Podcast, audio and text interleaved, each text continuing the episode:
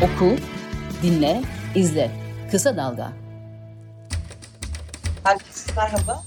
Sedat ve ben Ayşe Yıldırım. Yeni bir yayına daha karşınızdayız. Yine Türkiye'yi, Türkiye'deki siyaseti konuşacağız. Ee, bir haftada neler değişti? Tek bir şey değişmedi ama konuşacak çok şey var tabii.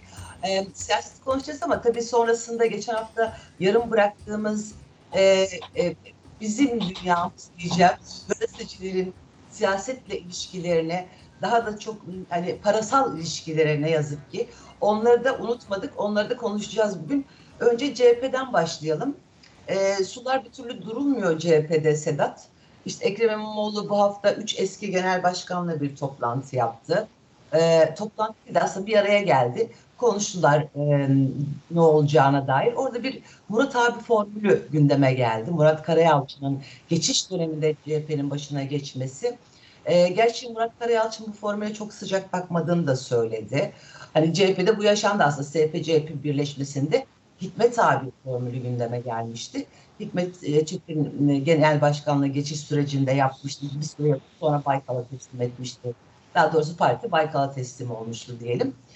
Şimdi ne olacak? Yani bir yandan tabii kongreler sürüyor. E, ama kongrelerde delege yapısının e, genel merkeze ağır, e, yakın bir ağırlık e, oluşturduğu gözleniyor ki bu e, çok da yadırganacak bir durum değil. Hep öyle olmamış mıdır zaten? Ne görüyorsun CHP'de? Bundan sonra ne bekliyor CHP'yi? Aslında bu hafta bir değişik yapalım. CHP konuşalım diyecektim. yani tabii e, toptan muhalefeti söylemek lazım aslında. Sadece tabii. CHP değil. Yani CHP büyük olduğu için bir de hani genel başkanı, cumhurbaşkanı adayı olduğu için bir de karar alınmasında etken olduğu için e, tartışmaların merkezinde o var. Aynen. Toptan, toptan muhalefet e, nakavt olmuş vaziyette. Hala kalk, ayağa kalkmış değiller, kalkabilmiş değiller. E, iyi, iyi Parti'ye kıskalıyoruz burada. E, Onu da konuşacağız bugün. Evet. Bu açıklamalarını. Davutoğlu'nda konuşacağız. Evet.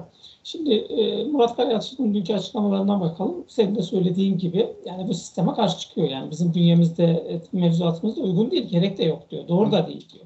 Ondan sonra diyor hani sıkıştı mesele, sıkıştığı zaman taraflar şey yaparsa ben olurum diyor. Yani o çok kez sanki olurum kısmı hep başlığa çıkarıp sanki Murat Karayalçın balıklama bu işin üstüne atlıyormuş gibi bir durum ortaya çıkıyor. Öyle bir durum yok.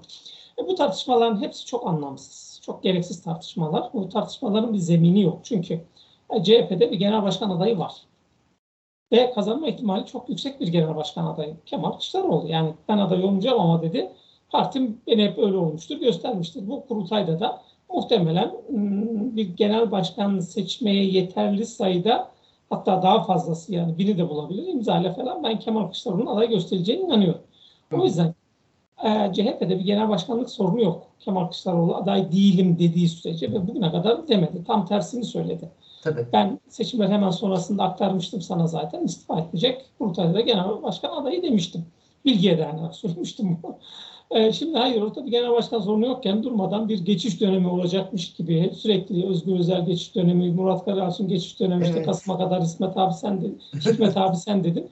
Yok öyle bir şey. Yani onların bir zemini var. Yani Hikmet abi modeli 6 ay yaptı. SHP ile CHP birleşti. Oradaki e, adaptasyonun sağlanması için 6 ay görevde kaldı.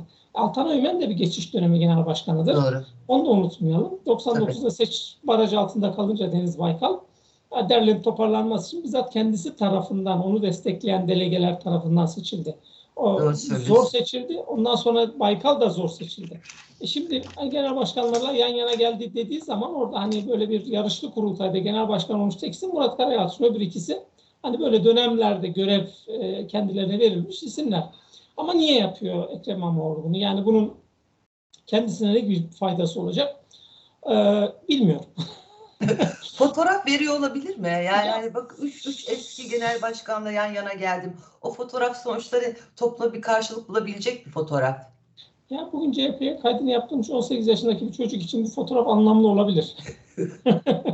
ama anlam yani şunu bilmiyoruz. Yani burada durmadan konuşuyoruz ama biz de boşa konuşuyoruz. Ekrem İmamoğlu'nun ne istediğini, önüne ne hedef koyduğunu bilmiyoruz. O yüzden zaten burada Ekrem İmamoğlu'nun hareketinde e, bir geçen hafta da konuştuk bunu siyasetsizlik var. Siyaset yok orada. Bir PR çalışması var. PR. Kesinlikle. Yani sürekli 4 yıldır, 4,5 yıldır bir PR çalışması içinde Ekrem İmamoğlu. Yani önüne bir politik hedef koysa söylemi politik olur. Meramını anlatmak için Oksijen Gazetesi'ni kullanmaz. Daha politik bir gazete kullanır. Eğer gerçekten CHP tabanına sesleneceksen, işte CHP'lilere sesleneceksen e, bunun en son adresi e, Oksijen Gazetesi. Yani yeni akit bile onun bir tık üstündedir. E şimdi burada bir siyasetsizlik varken, önündeki hedefi biz bilemiyorken, kendisi de söylemiyorken, yani böyle genel Türkiye ta, Türkiye tahlili içeren, yani Türkiye'nin mevcut yapısını e, bir um, anlatmaya çalışan metinlerle yola çıktığınız zaman bunun adı siyaset olmaz. Yani bunun daha iyisini sokaktaki insan yapabiliyor yani. Sokaktaki insan e, hani öfkesinin ötesinde çok politize. E şimdi o nedenle Ekrem İmamoğlu'nun ne istediğini bilemediğimiz için bu de hani değişim e, sloganıyla ortaya çıktığı için tartışmaların merkezinde de doğal olarak Ekrem İmamoğlu hep yer alıyor.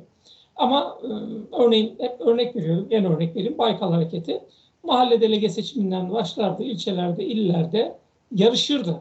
Yani e, Ayşe Yıldırım karşısındaki Serhat Bozkurt bilirdik ki Baykal'ın adayı. Tabii. Kazanırsa işte Baykalcılar kazandı. İşte delege listelerine bakardık. 10 tane isim var. 4'ü 5'i Baykal'ın adama. Kurultay salonuna gelindiği zaman biz bilirdik. Kaçı sol kanadın, kaçı. Baykal'ın, kaçı işte Erdal İnönü'nün e, delegesi diye bilirdik.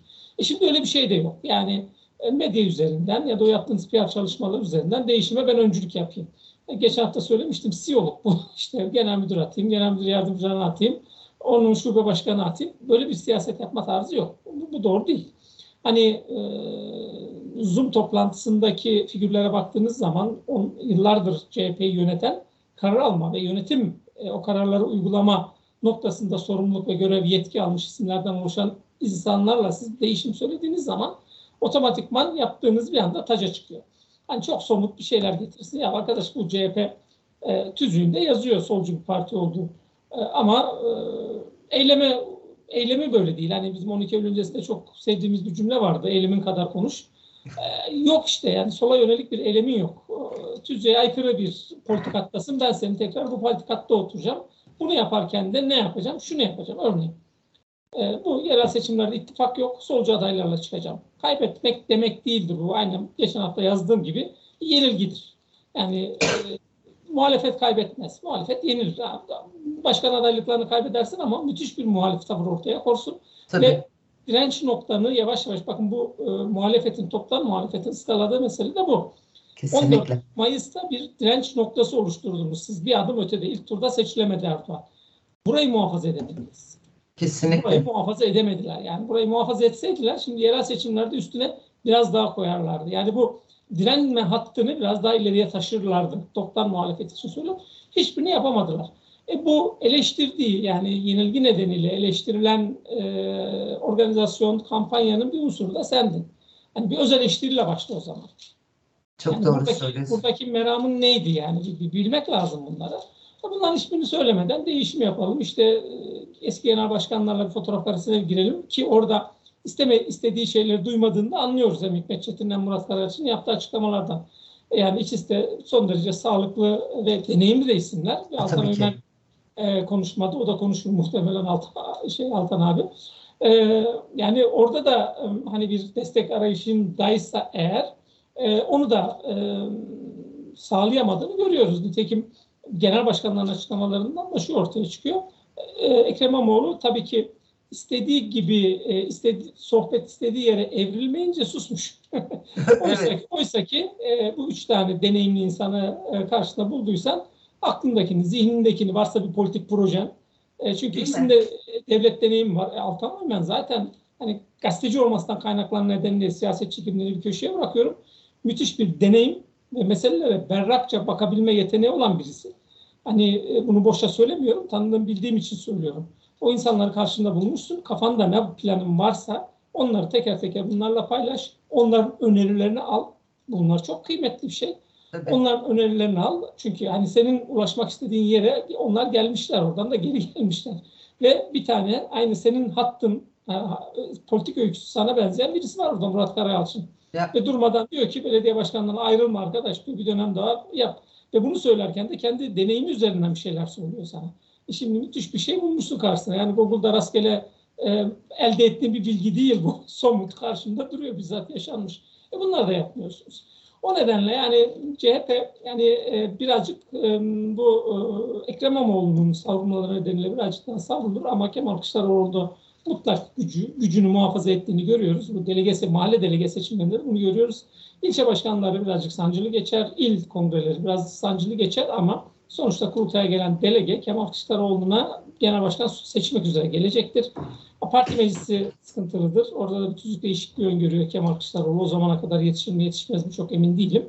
Çünkü e, kurultayda e, tüzük değişikliğini onaylarsanız belki yani bir kurultay sonra e, bu tüzük değişiklikleri yürürlüğe girsin diyebilirler ya da geçerli olsun diyebilirler. Çünkü burada e, sıkı bir parti meclisi oluşturmak zorunda Kemal Kılıçdaroğlu ve bu gücü takatı yok. Yani kendisini seçtirebiliyor o delegeyi ama istediği isimleri parti meclisine taşıyamıyor.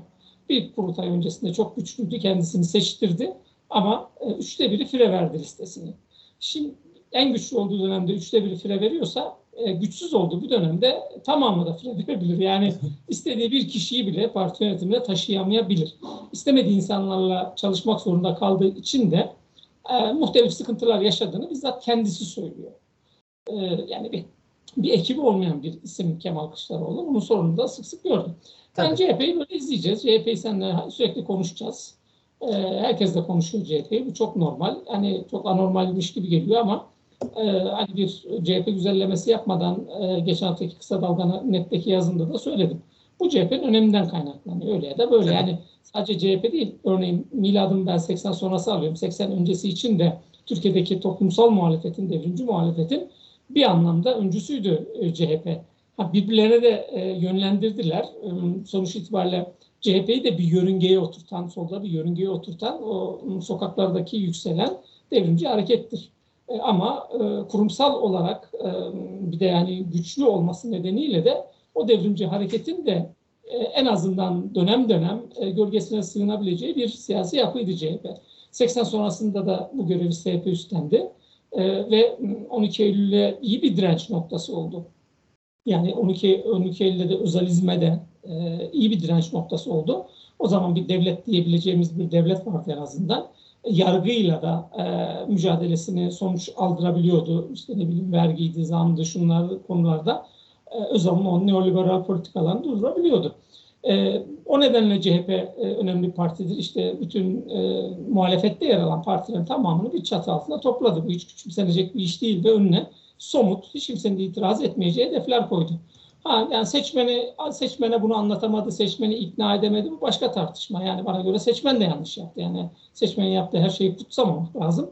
Ona da bir yazımda değinmiştim. 12 Eylül Anayasası'nı bu dediğiniz seçmen 92,5'la kabul etti. O zaman e, ona hiç dokunmayacaksınız. Darbe anayasası diye küçümsemeyeceksiniz. Ötekileştirmeyeceksiniz. E, bu, burada çünkü birazcık da hani o muhasebeyi çok fazla yapmadığı için muhalefet e, niye kaybettiklerinden daha çok Erdoğan niye kazandı? Erdoğan niye sürekli kazanıyor meselesini bir açıklığa kavuşturmaları gerekiyor ki ona göre bir mücadele hattı, yöntemi, biçimi falan belirlesinler. Şimdi tam oraya gelmişken onu konuşalım. Yani Kemal Bey hakikaten bütün partileri, ya bütün demeyeyim de tabii muhalefetteki o parçalı yapıyı bir araya büyük oranda e, bir araya getirmeye başardı ama seçim sonrası dedi ya toparlanamadılar. Şimdi şöyle bir manzara çıktı. İşte iyi Partililerin e, demeçlerine bakınca, Davutoğlu'nun demeçlerine bakınca vurun abalıya yani Kılıçdaroğlu ve CHP suçlu seçim sonuçlarından böyle bir manzarayla şu anda saldırılıyor Kemal Bey'e. Kılıçdaroğlu'na e, Kemal Bey diye dilime pele, pelesenk olmuş öyle mi? Kılıçdaroğlu'na öyle bir saldırı var. Yani İYİ Parti ki bizim diyor ilk azlarımız dinlenseydi bugün seçimi kazanmıştık diyor. E, mecliste de çoğunluğu almıştık ama bakıyoruz yani, ikazımız dedi yani kazanacak aday dedikleri e, ikaz dedikleri de o yani Meral Hanım'ın masayı terk etme şeyi. Ama sen hani içinden kopup geldiğin MHP'nin altında kaldın. Kendi seçmeni de, de demek ki taşıyamamışsın. Demek ki sen hakikaten seçmeni sandığa taşıyamamışsın yani.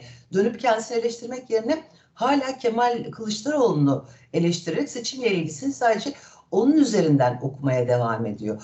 E baktığımız zaman Davutoğlu diyor ki benim en son tercihimdi CHP ile seçime girmek, CHP'nin listesinden girmek diyor. Ve diyor yani ben, hani hakikaten Davutoğlu'nu dinlerken hani Davutoğlu nerede yaşıyor diye düşünüyorum. O milletvekilinden daha değerli bir fedakarlık yaptım diyor. Bu seçmen, bu, bu, bu sağ seçmen diyor CHP'ye oy vermez. Verdirseydin niye tek başına girmedin diye hani CHP'liler söylüyor. Hakikaten öyle yani ve önünde bir yerel seçim var. Peki bu yerel seçimde nasıl olacak? Yani böyle saldırarak hani hep konuşuyoruz zaten yerel seçim büyük bir hezimete e, gibi öyle görünüyor. Ama muhal diğer muhalefet parçalarının sadece CHP üzerinden seçim yenilgisini okuması da başka bir hezimeti getirecek demektir. E, tabii burada ıı, hiç yapacağıma ihtimal vermediğim bir şey yaparak başlayayım. Hı. Ahmet Davutoğlu'nu savunayım. Savun bakalım. e, Ahmet Davutoğlu'nun söylediği bir gerçeklik ama söyleme biçimi yalnız. Çünkü Ahmet Davutoğlu'nun böyle bir sıkıntısı var. E, yoksa e, Millet İttifakı içinde yapıcı ve uyumlu bir figür. E, bileşenler açısından söylüyorum. Ahmet Davutoğlu şurada haklı. e, muhafazakar seçmen tarihsel ezberler nedeniyle altı okun altına mühür basmıyor. Yani milletvekili adayların bir kısmı anneleri babalarını götürüp CHP oy verdiremediler yıkamıyorlar bunları. Yani doğru olmadığını söyleyerek, altını çizerek söylüyorum ama, ama yıkamıyorsunuz. Sa ama Saadet Partisi seçmenini büyük oranda taşıdı. Saadet Partisi'nin seçmeni farklı bir formatlı seçmen. Şimdi AK Parti'den gelen seçmen öyle değil. AK Parti'deki e, seçmeni e, Erdoğan formatladı. Refah Partisi, Saadet Partisi'ndeki seçmen Erbakan formatlı ve en övündükleri şey Ecevit'le yaptıkları koalisyon dönemi. Yani o, o, orada bir alışkanlık yaratıldı ama öbür tarafta yok. Maalesef yok. E, ve Ahmet Davutoğlu şunu çok zorladı. Kemal Kılıçdaroğlu da bunu çok zorladı ama Kemal Kılıçdaroğlu ittifakı kurdu ama bunu yönetemedi. Yani ittifakı kurduysanız siz ve bunlara bir çatı görevi görüyorsanız bunları görevlendirmeniz lazımdı. Ve orada Meral Akşener'e rağmen hatta kavga gürültü kıyamet e, üçüncü bir e, parti çatısı altında bu üç partinin seçimlere girmesini sağlayacaktınız. Yani Yeniden Refah Partisi diye bir parti girdi Cumhur İttifakı'nda iki buçuk oy aldı.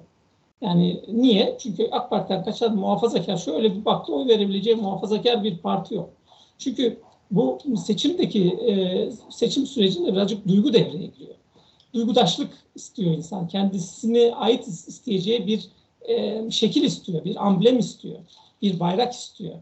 E, onu bulamayınca yeniden refah verdi. Oysa burada Saadet'in çatısı altında girseydiler, Demokrat Parti çatısı altında girseydiler iyi miktarda oy alabilirler. Yani siyasette ne kadar e, hesaplanabilir bu bilmiyorum ama bu, bu senin o zaman çok özür dilerim. O zaman gündeme getirdiğin formülden bahsediyor yani değil mi? Hani tabii tabii tabii. Ama öyle bir şey anlatıyor ki hani e, kimsenin haberi olmadan arka planda iş çevirmiş. Diğer partilere gitmiş sonra kalkmış iyi Parti'ye gitmiş. Dediğin gibi o zaman kendisini ifade edemiyor ne yazık ki yani. Tabii, tabii. İş çeviriyor, iş çevirmiş bir formülle karşımıza çıktı şimdi. Yok bunların tamamını Kemal Kılıçdaroğlu'na danışarak yaptı bu temasların tamamını. Temel Karamollaoğlu da gitti hatta yardım talep etti bu ittifak modelinin e, oluşması için. Anımsayalım bir buçuk yıl önce hani ittifak içinde ittifak modelini Temel Karamollaoğlu dile getirdiği zaman Kemal evet. Kılıçdaroğlu evet bilgim var benimle paylaştılar bunu Hı-hı. diye yeşil ışık yakmıştı. Yani iki yıl önceki bir mevzudan söz ediyoruz. İki yıl boyunca Ahmet Davutoğlu mekik dokudu. Baktı bu ittifakı kotaramıyor. CHP'nin de sırtına yük olacak bu. İyi Parti'nin kapısını çaldı. Çünkü İyi Parti o Millet İttifakı'nda çalışmaları çok fazla kolaylaştırıcı bir tavır almadı. Tam tersi bir tavır aldı. Ben dedi kendi listemle gireceğim. Hiç kimse de listeme almam. E bu bir sıkıntı. Sonuçta ittifak olmanın gereği yükü paylaşmaktır. E, gitti Ahmet Davutoğlu dedi bir grup arkadaşımız sizden olsun bir grup arkadaşımız yani en azından liberaller CHP'den olsun daha muhafazakarlar e, milliyetçiler de sizden aday olsunlar hem yerel ölçekte de katkı sağlarlar size dedi. E, İyi Parti ve Meral Akşener burada geri adım atmadı. Hı hı. E, ve e, Kemal Kılıçdaroğlu'nun oradaki en büyük hatalarından bir tanesi de şu oldu. Cumhurbaşkanlığı adaylığı işini kotardıktan sonra dönüp arkasına bakmadı. Evet. Dönüp arkasına baktığı zaman dağılmış bir ittifak gördü. Yani Deva'yla gerilmiş vaziyette Saadet, e, Deva'yla gerilmiş vaziyette e, Gelecek Partisi. Demokrat Parti e, bu üç partiyle gerilmiş vaziyette, İyi Parti ile gerilmiş vaziyette e, bir araya bunları bir daha masaya getirme ihtimali bile olmayabilir seçimi kazansanız. Belki orada patlayacak iş. E, Kemal Kılıçdaroğlu dönüp baktığı zaman darmadağın bir ittifak var. İyi Parti orada bir e, direniyor. E, dayatma içinde. Ben bu listeden başka kimseyle girmem. E, masayı devirmesinden kaynaklanan nedenlerden dolayı da o gerginlik muhafaza ediliyor. E, mecburen bu insanlardan moral motivasyon kazandırması için işte o söylediğin 39 tane hatta İyi Parti'nin biliyorsun 3-4 tane, 2 tane e, milletvekili de CHP listelerinden taşıdı. Tabii. Parlamento. Tabii. Yani İyi Parti orada bile ödün vermedi.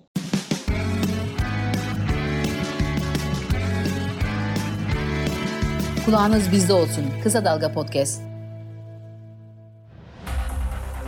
E şimdi böyle bir tablo var. Ahmet Davutoğlu onu anlatmakta çekiyor. Söylediği şeyin bir gerçekliği var. Yani ne kadar uygulansaydı başarılı olurdu olmazdı ama siyaset bu. Başka bir şey ama bunu o zaman o zaman dile getirdi ve bunun için çok uğraştı. Hani lanet olsun son tercihimizdi. Hani üniversite sınavına girerken 10 tane 20 tane yaparsın en son öyle bir şey değildi yani. Zorladı, zorladı, zorladı. Başka bir tercih için zorladı olmayınca o taraftan mecbur kaldılar girmeye. Hani or- oralara kadar da pek çok sıkıntı, e, sorun var. E, İyi Parti cephesinden baktığınız zaman e, ya İyi Parti parti olamadı. Şimdi Hı. e, İyi Parti zaten mekanik olarak ikiye ayrılmış vaziyette. O içinden çıkıp geldiği MHP'ci reflekslerini e, temsil etme yeteneği olan isimleri parlamentoya hapsetti. Onlar parlamento çatısı altındalar. Yani iki tane ayrı e, İyi Parti varmış gibi bundan sonra bakacağız meselelere. E, öbür tarafta da işte delegelerine azarlayarak bir blok liste e, gündeme getirdi. Hatta kendisi üzerindeki tartışmalarda CHP Kemal Kılıçdaroğlu'na havale Evet. ederek orada da kendine bir konfor alan yarattı. Partide mutlak bir hakim Meral Akşener var. Bu önemli çünkü yarın öbür gün bir karar alınacağı zaman artık partide bir direnç noktası yok. Parti, parti adına kararlar alabilecek. E, Burada Meral Akşener hala suskun. Yani e, işte benim e, sözcüsüydü galiba e, Kürşat Zorlu. E, Meral Akşener'in uyarılarını ikazdan dikkate alsaydılar bu sonuç olmazdı diye Evet. cümle. Bu siyaseten çok hatalı, yanlış, tehlikeli bir cümledir. Niye? E, seçim kazanılsaydı bu sefer Kürşat Zorlu şu cümleyi kuracaktı. Meral Akşener'in ikaz ve uyarılarını dikkate aldıkları için seçim kazanıldı. Öyle ama. Yani. Siyaset öyle. Doğru. Olmaz. Şimdi Aynen. e, hani bu çok öngörülü ve her şeyi çok iyi kotardığını bilen bir genel başkana sahipseniz siz o zaman e, bunu geçmişle ispatlamanız lazım. Çünkü yeni bir siyasetçi değil Meral Akşener. E, 24 Haziran 2018 seçimlerinde ben aday olacağım, ikinci tura ben kalacağım ve seçimde ben kazanacağım diye o dönemki çatı adaya itiraz etti. O dönemki denklemi bozdu. Kendisi girdiği seçimde partisinden daha az oy aldı. Yani partisinin bile tamamını oyunu alamadı. E şimdi e, böyle bir pratikte gelen bir genel başkan o masada yer buluyorsa ve anlattıkları dinleniyorsa buna teşekkür etmeniz lazım, kızmanız değil. E, bu dönemde İyi Parti'nin hani Kemal Kılıçdaroğlu için çalışmadığını, daha doğrusu yeterince çalışmadığını, çalışmadı canım. hata oldu. Yeterince çalışmadığını biliyoruz. Zaten bu kazanamayacak aday meselesini siz dillendirdiğiniz zaman o hani biraz önce Ahmet Davutoğlu üzerinden anlatmaya çalıştığımız muhafazakar seçmenin bilinçaltına dokunmuş oluyorsunuz Kesinlikle. bilinç altında Kemal Kılıçdaroğlu'na neden oy verilmemesi gerektiğini ortaya çıkarıyorsunuz. Bunu Erdoğan yapmadı. Ve Kesinlikle. ondan sonra onu derleyip toparlayamadınız. Ve bunun mm, sorumluluğu sizde. Yani kazanacak aday diye getiriyorsunuz. İşte bir tane sıradan bir İyi Parti milletvekili bir şey söylüyor. Yani Mansur Yavaş %62 e, oy gözüküyordu anketlerde. Erdoğan'ın oyu hiçbir zaman için %40'ın altına düşmedi, düşmezdi. Yani 49 oy aldı Erdoğan. Yani Mansur Yavaş'a oy verecek insanların ikinci adresi Erdoğan mıydı? Ya da Erdoğan'a Yani. oy verecek insanların e, ikinci adresi Mansur Yavaş mıydı? Bakın Ankara Büyükşehir Belediyesi'nin seçimlerinde de aynı hatalar yapıldı. Mansur Yavaş aday oldu. Anketler getirildi önüne koydu, konuldu. 10 fark önde, 12 fark önde falan.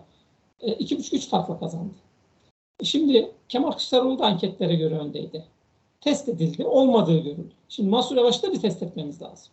Ekrem İmamoğlu'nu da bir test etmemiz lazım. Bunlar bu cümleleri kurabilmemiz için. Öyle bir dünya yok. Madem Cumhurbaşkanı adayı yanlıştı, Cumhurbaşkanlığını kaybettiniz ama o zaman sizin %15, %16 iddia ettiğiniz gibi %20 oy almanız lazım. Tabii. Siz nerede hata yaptınız? Yani şimdi Kemal Kılıçdaroğlu'na kızan İyi Parti'ye de mi oy vermedi? Yok öyle bir şey yani. Yani işte bu bu tam böyle birazcık hani sürekli olarak ben görüyorum bir CHP'yi suçlama imalı bir şekilde.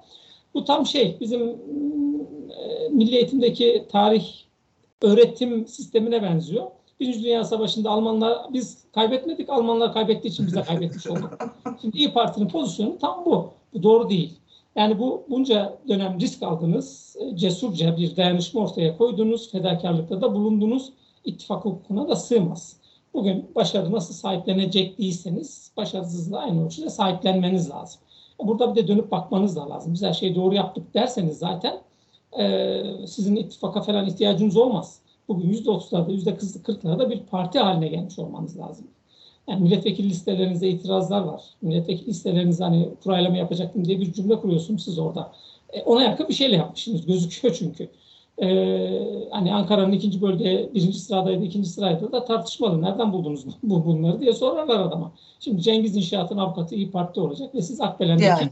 şeye kızacaksınız. Hayır aynısından CHP'de de var. CHP'de de Cengiz Cengiz'in değil pardon Liman e, emlak danışmanı CHP'de milletvekili. Yani Liman e, emlak danışmanı CHP'de milletvekili. E, Liman avukatı e, İyi Parti'de parti yöneticisi, genel başkan yardımcısı galiba. E, ve siz kalkıyorsunuz buradan bir toplumsal muhalefete önderlik edecek bir e, siyasi yapı çıkarmaya çalışıyorsunuz. Bu çok zor. Yani bu hataların üstüne bir inşa, inşa edemezsiniz. Ha, yerel seçimler ne olur? İşte sen de söyledin. Sıkıntı olur. Bence yani Kemal Kılıçdaroğlu çok rahat e, tamam madem öyle herkes kendi başlarının çaresine baksın diyerek e, herkes kendi adayla e, yerel seçimlere girer. Ha, burada tam söylediğim gibi olur. E, muhalefet e, kaybeder ama yenilmez. Yani daha hı. doğrusu bu tavrı ortaya koyan siyasi parti hangisi olursa olsun e, kaybeder ama yenilmez. Çünkü hani e, belediye başkanlığı konusunda iddialı cümleler kuruyor ama anket şey seçim sonuçları herhangi bir yerde bir belediye başkanlığı kazanma ihtimali olduğuna işaret etmiyor İYİ Parti'nin. Yani neye dayanarak siz ben kendi adaylarımla çıkacağım diyorsunuz? O da muallak. Tabii yani o zaman hani Kemal Bey kazanamayacak aday dedikten sonra kendi adayını çıkarırdın. E, kendi çıkaracak adayı yokken bile ya İmamoğlu ve Mansur Onlar da- Yavaş onlar da. CHP'li. Onlar, onlar da CHP'li. Yani Yani madem e, sağ sol sosyoloji şey yapıyorsun, tasnif yapıyorsun, 30, 70'e 30 bilmem ne, e, kendi içinden birini çıkar. şimdi Daha önce zaman- kendin çıktın iddialı bir şekilde, gene çıkıyorsun. Yani doğru. Ee, şimdi e, zaman daralıyor ama şu gazeteciler meselesini geçen hafta yarım bıraktığımız onu da devam edelim istiyorum. Ee, çok tartışılmıştı Halk TV üzerinden e, işte bu reklam anlaşmasının feshedilmesi meselesiyle ama aslında sular durulmuyor. Yani bir yanıyla işte Kılıçdaroğlu e, yine dedi ki bu parti içinde değişim istekleri seçimden sonra yoktu. Ne zaman ki basında yazıldı, yazdırtıldı diye bir cümle kullandı. Dolayısıyla bu, bu konunun kapanmayacağını da gösteriyor. Ee, geçen hafta sen başlamıştın. Hani özellikle e, bazı medya kuruluşları üzerine alındı ama e, bizim CHP'li hiçbir e, kurumsal işbirliğimiz yoktur dedi ama yazarlar üzerinden bunu söyleyemedi. Türünde bir şey söyledin. Oradan devam edelim. Yani çünkü Oda TV ve e, Tuncay Özkan arasındaki şey de büyüyor. Kavga da büyüyor. Hani KRT'nin ve Anka'nın sahibi, görünmeyen sahibinin Tuncay Özkan olduğu iddiası da gündemde. E, tabii yani burada şimdi bir ım, bağımsız medyayı desteklemesi gerekir. Yani CHP'nin de desteklemesi gerekir. Hı hı. Buna karşı çıkmak mümkün değil. Çünkü Türkiye'de maliyetli bir iş. Özal'ın iki buçuk gazeteden itibaren yaratmaya çalıştığı bir medya düzeninden bahsediyoruz. Hı hı. Ve e, onları ekonomiyle terbiye etmeye çalıştı. E, Seka'nın fabrikalarını kapattı. ihracat kağıt getirmek zorunda kaldı. Maliyetli olduğu için de başka ticari faaliyetler olan insanlar bu sektöre girmeye başladılar. Şimdi bir uydu kirası aylık e, 30-40 bin dolar. Dijitürk'e gireceğiniz zaman 40-50 bin dolar. Yani 100 bin dolar her ay siz sadece e, uyduya ve o dijital, dijital platformlara para vermek zorundasınız. 100 bin dolar elde etme, reklamla elde etme ihtimaliniz ya da e, izleyiciye abonelik üzerinden ulaşarak bu parayı kazanma ihtimaliniz Türkiye'de yok. Hı. Türkiye'de çünkü 30-40 yıldır para kazanan e, hemen hemen medya kuruluşu yok. E, bir dönem işte Hürriyet tek kazanıyordu. Kanal B bir dönem kazandı. Bir dönem ATV kazandı. Birazcık reyting olduğu zaman. Bir dönem Fox kazandı. Ama artık yok yani çünkü reklamlar da karşılamıyor şeyinizi, sizin maliyetinizi. Maliyet. Çünkü çok ağır bir e, rekabet ortamı var ve e, medya kuruluşlarının arkasında da muhtelif ticari faaliyetleri olan şirketler var. Hatta AK Parti döneminde patronunu, sahibini bilmediğimiz medya kuruluşları var. Tabii. Oralarda oluşturulmuş havuzlar var. Bir şekilde Havuz. oralara paralar aktarılıyor. Onlarla dönüyor. Yani o paralar da işte devlete iş yapan iş adamlarından geldiğini varsayıyoruz. O nedenle bu devlete iş yapan e, muhtelif beş diyorlar ama muhtelif beşler var. Bu insanların her dediklerinin yapıldığı, e, kiraların ertelendiği, vergiler, borçların silindiğine falan tanıklık yapıyoruz. Nedeni bunlar yani. E şimdi e, Halk TV, KRT, Tele1 e, bu tarafta müstakil gazetecilik yapmaya çalışan e, kuruluşlar. Halk TV daha önce e, hani bir patronluğu yoktu. Hani kurucusu vardı ve patronu yerinde de e, bir, daha önce eski bir milletvekili vardı. Ondan sonra Baykal'ın kızı yerleşti oraya. Bu da parayla bir iş adamına sattı. Artık Halk TV'nin patronu vardı. Hı hı. Buraya bir destek vermeye gerekir mi? Çünkü bir iş adamı. Yani bir ticari faaliyeti var. Şimdi CHP'nin bağımsız gazetecilik için patronu olan bir Halk TV'ye para vermesiyle patronu olan bir Habertürk'e para vermesi arasında hiç fark yoktur. Tele1 için aynı cümleyi kuramam. KRT için de aynı cümleyi kuramam ama Halk TV için kurarım. Oraya hala para vermeye devam ediyorsunuz siz. Ee, yani desteklemeye devam ediyorsunuz. Para vermeye demeyeyim de çünkü yaptıkları iş e, hukuki aslında etik açıdan bir sıkıntı da e, getiren bir şey değil. Editoryal bağımsızlığına siz müdahale etmediğiniz sürece ama karşı taraf gerçekten bağımsız gazetecilik yapmak niyetiyle hareket ediyorsa çünkü oradaki o niyet sıkıntılı. Ee, yani siz durduk yerde e, işiniz gücünüz var İngiltere'de şurada burada bir sürü para kazandığınızı söylüyorsunuz. Gelip Halk TV gibi bir televizyona sahip olmak ve buraya para aktarmak istiyorsunuz. E, sordukları zaman da işte basın özgürlüğüne katkı sağlayacağım. Yani bizim basın özgürlüğüne zaten başımıza ne geldiyse bu katkı sağlamak isteyen insanlardan geldi. Mümkünse bırakın dağınık kalsın.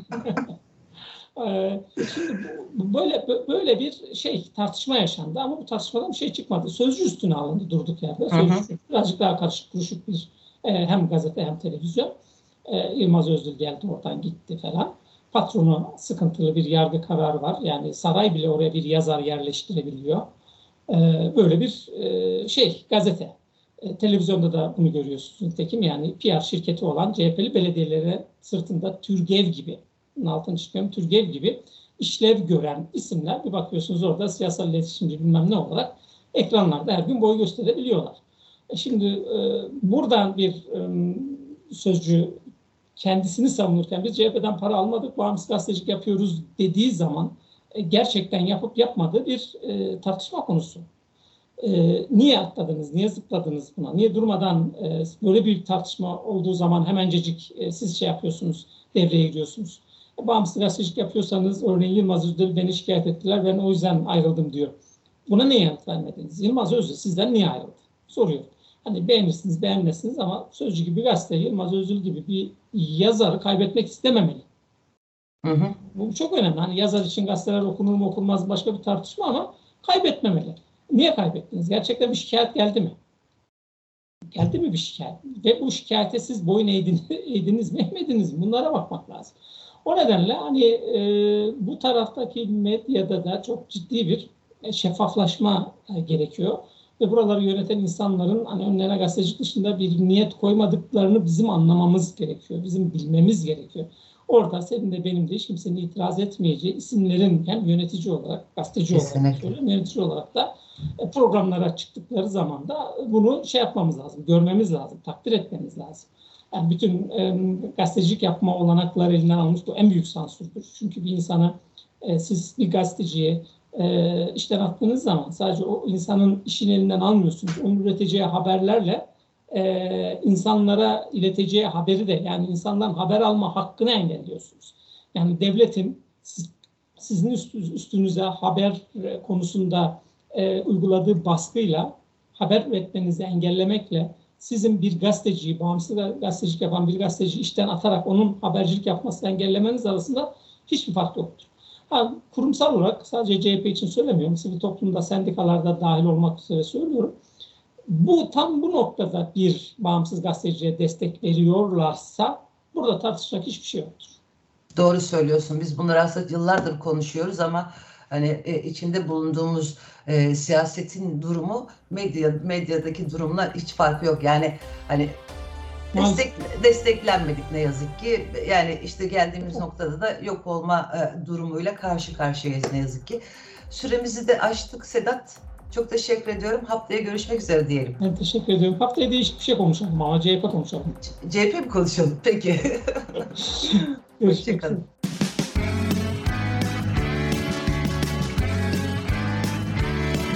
Kulağınız bizde olsun. Kısa Dalga Podcast.